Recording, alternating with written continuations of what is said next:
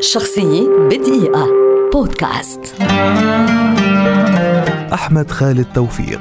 مؤلف وروائي وطبيب مصري ولد عام 1962 ويعد أول كاتب عربي في مجال أدب الرعب والأشهر في مجال أدب الشباب والفانتازيا والخيال العلمي وقد لقب بالعراب.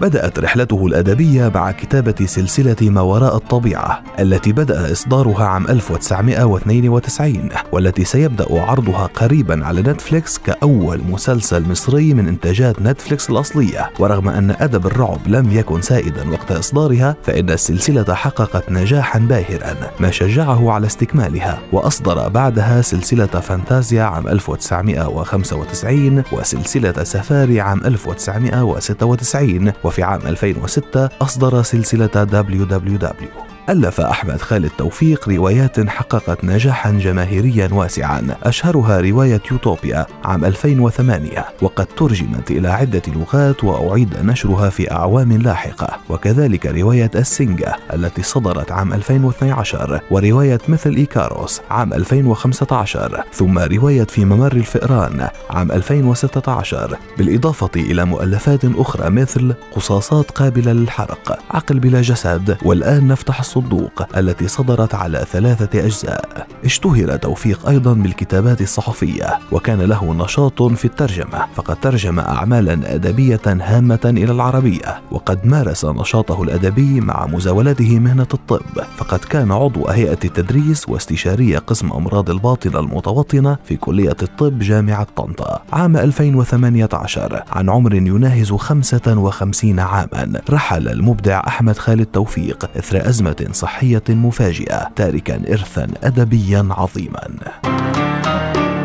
شخصية بدقيقة. بودكاست.